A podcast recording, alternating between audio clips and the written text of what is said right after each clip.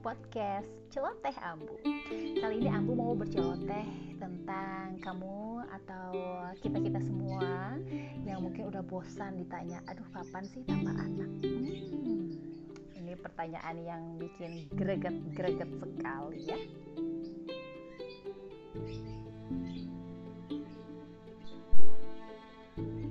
Well, manusia memang gak pernah luput dari yang namanya pertanyaan, baik ditanya maupun bertanya.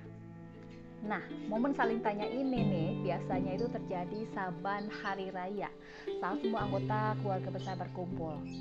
Tiba-tiba aja nih ada tante, ada om atau sepupu yang gak pernah ketemu selama ini mendadak kepo dan merasa harus ngasih wejangan-wejangan tertentu ya mending sih ya kalau berfaedah tapi kalau nanyanya itu itu lagi itu itu lagi iya bosan juga toh Nah, saya pikir predikat sebagai ibu dari satu orang anak balita, tapi something kayak saya ini bakal terhindar ya dari pertanyaan klasik kayak kapan kawin atau kapan punya anak. Itu ternyata tidak okay? Karena semua itu hanya hayalan. Sayang sekali. Rupanya meskipun udah menyandang status sebagai istri dan juga sebagai ibu, masih ada pertanyaan dan juga pernyataan susulan. Ya, ini yang bikin saya bosan setiap tahun. Apakah teman-teman juga mengalaminya? Pertanyaannya seperti ini.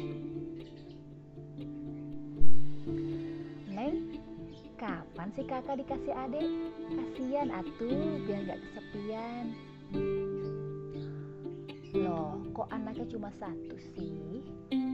Anaknya udah gede gitu, udah pantas nih kamu hamil lagi. Neng, nambah anak mah jangan ditunda-tunda.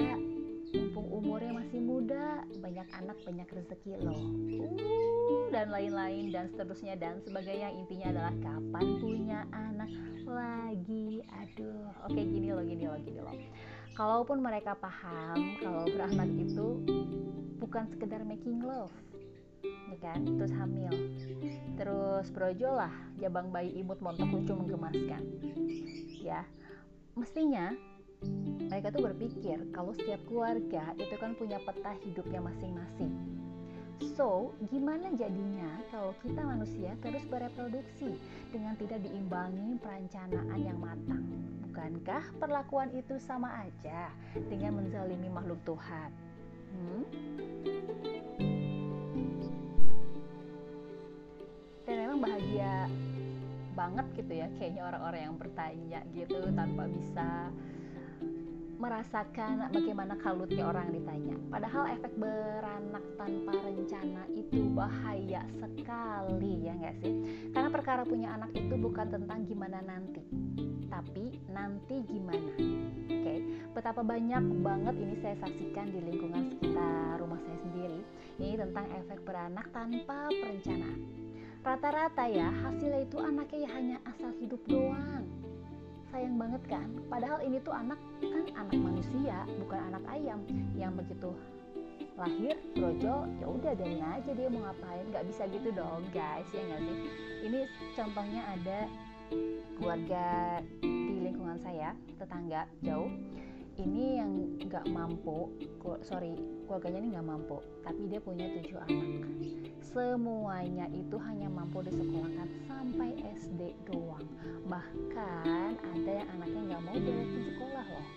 Dia itu mentok sampai kelas 5 SD hmm, dan sekarang umur dia sekitar 14 tahunan dan alhasilnya nggak punya kegiatan. Kegiatannya tau nggak? Cuman ngapain? Cuman main layangan. Sama cuma makan nongkrong. Ya udah gitu GG terus ada lagi yang kerjaan suaminya serabutan. Tapi beliau ini nambah anak melulu nambah melulu sampai si anak sulung ini harus rela sekolahnya itu gak berlanjut.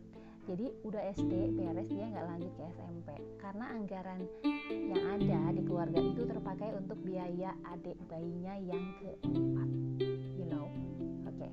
Ada lagi kasusnya ini ada pasangan muda lulusan SMP dan juga SMA mereka nikah dan langsung memutuskan punya anak. Guys lulusan SMP dan SMA gitu loh.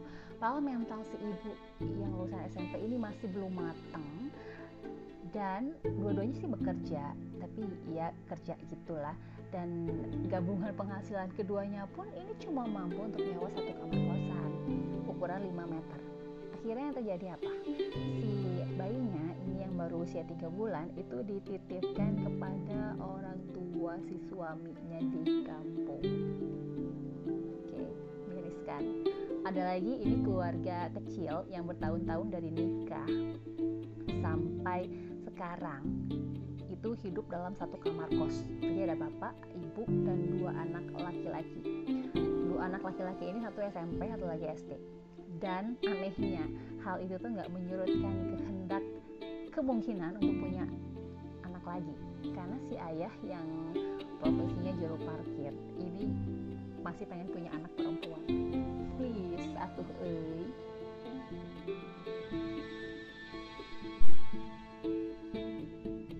Iya, saya sadar memang di luar sana itu ada jutaan orang tua yang masih berharap dan terus berusaha untuk punya keturunan. Nggak terhitung juga biaya yang udah dikeluarkan jumlahnya. Ini demi hadirnya sesosok momongan yang amat dinanti-nanti belum juga lelehan air mata yang terus ngalir dalam setiap permohonan doa. Saya sadar itu, di luar sana masih ada orang seperti itu. Tapi cobalah, mari sekarang kita lihat dari sisi lain. Kita harus adil melihat dari sisi yang lain, cover both side, oke? Okay? Yakni para orang tua yang juga udah merasa cukup aja untuk punya anak sekali doang bukannya nggak bersyukur, oke? Okay? Kami yang merasa cukup punya anak sekali ini ini udah berusaha untuk realistis aja dan berupaya menghadirkan kehidupan yang berkualitas gitu loh untuk anak kami. Jadi sering kali para komentator-komentator ini nggak tahu atau bahkan nggak pernah mau tahu ya pengalaman-pengalaman apa aja sih yang terjadi oleh si orang tua. Ini selama masa kehamilan, melahirkan, nifas, menyusui dari orang-orang yang dikomentarin. Karena nggak semua pengalaman itu mengesankan seperti di media sosial. Seperti yang sering diperlihatkan oleh para selebgram, youtuber senyum itu nggak semua mengesankan kayak gitu. Bahkan beberapa di antara itu mengalami trauma loh. Teman saya pun seperti itu dia mengalami trauma dia hanya cukup sekali aja punya anaknya dia dia memiliki trauma yang mendalam selama masa kehamilan dan juga pasca persalinan. Sehingga dia enggan punya anak lagi. Cukup satu ini aja udah. Sampai sebegitunya trauma karena ya ada sesuatu yang kita nggak tahu kan kondisi yang kita nggak tahu makanya saya heran kok masih aja ya ada sejumlah orang yang merasa berkepentingan untuk ngatur jalannya kehidupan sebuah keluarga. Padahal saya dan suami itu slow banget urusan beginian. Malahan orang tua dan mertua ini nggak pernah ngebahas pokoknya beliau-beliau ini alhamdulillah solehah dan soleh ini toleran banget dan ngebebasin aja gitu jumlah cucu yang diproduksi oleh anak-anaknya. Karena bagi mereka punya cucu yang sehat soleh cerdas aja itu udah menyenangkan terlepas dari banyak atau sedikitnya.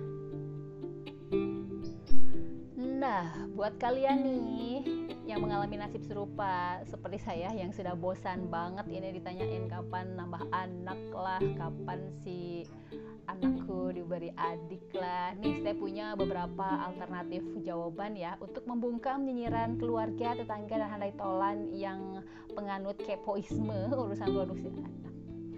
Oke, seenggaknya ini bisa jadi argumen logis lah ya untuk menangkis ujaran asalnya plus nih dari kaum kaum menyebalkan yang uh, we know nggak sanggup lagi gitu untuk berpikir komprehensif.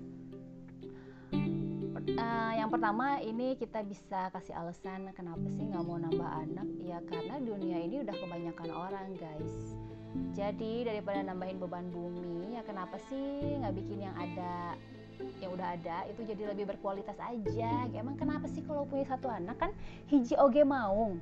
Ya kalau kata orang Sunda hiji oge maung gitu. Nah yang kedua bisa juga kasih jawaban bahwa inflasi setiap tahun ini semakin tinggi termasuk biaya pendidikan. Kasih lah itu data-datanya ya. Karena ini ada platform suatu platform literasi keuangan independen. Bilang kalau biaya pendidikan ini naik setiap tahun sebesar 20% hmm, mamam tuh. Kira-kira penghasilan setiap orang tua apakah naik juga 20% setiap tahun? Kayak pendidikan. Naik nggak sih? Kira-kira? Ya kita jawab masing-masing aja ya. Nah yang ketiga Jawab aja kalau lahan di bumi ini semakin sempit. Sekarang lahan pemakaman aja makin sedikit guys, apalagi untuk rumah tinggal ya kan. Jadi kelak ketika anak-anak kita yang sudah besar, kemudian mereka berkembang biak beranak cucu. Terus lahan persawahan, perkebunan, dan perbukitan mana lagi coba yang bakal harus dibabat dan dibikin jadi permukiman. Hmm? Terus jawaban nomor empat adalah Kenapa nggak mau punya anak lagi? Karena sampah popok sekali pakai itu makin menggunung di lautan. Bahkan ini riset Bank Dunia tahun 2017 lalu bilang kalau sampah popok sekali pakai itu tuh menyumbang 21% sampah di lautan. Ngeri kan? Saya pernah lihat gambarnya itu bahkan sampah popok sekali pakai ini jadi peringkat kedua sampah terbanyak silahkan googling deh kalau kau percaya males kan di masa depan gitu anak-anak main gitu ke laut yang dilihat tuh bukan lautan atau lumba-lumba atau hiu atau apalah kepiting udang tapi sampah popok sekali pakai yang mengambang bertahun-tahun lalu males banget kan Nah, jawaban nomor 5, kenapa sih nggak mau punya anak lagi? Ya karena kami orang tuanya memang nggak mau.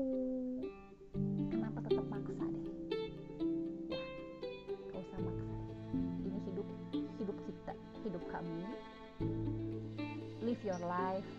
I live mine gitu ya. Jadi hmm, ya memang mungkin kayak gini kali ya yang namanya hidup gitu. Jadi kita yang jalanin ya orang lain yang sibuk komentarin. So gak usah merasa sendiri ya. Kalau ada yang bertanya kapan terus kamu menjadi kalut terus kamu menjadi sebel menjadi kesal. Sama aja kok kami juga merasakan hal yang sama. Oke saya Hanifa Paramita undur diri. Terima kasih teman-teman sudah mendengarkan celoteh ambu pada edisi kali ini. Sampai jumpa di podcast berikutnya. Kira-kira bakal ngomongin apa? Tungguin aja. Dadah. Assalamualaikum warahmatullahi wabarakatuh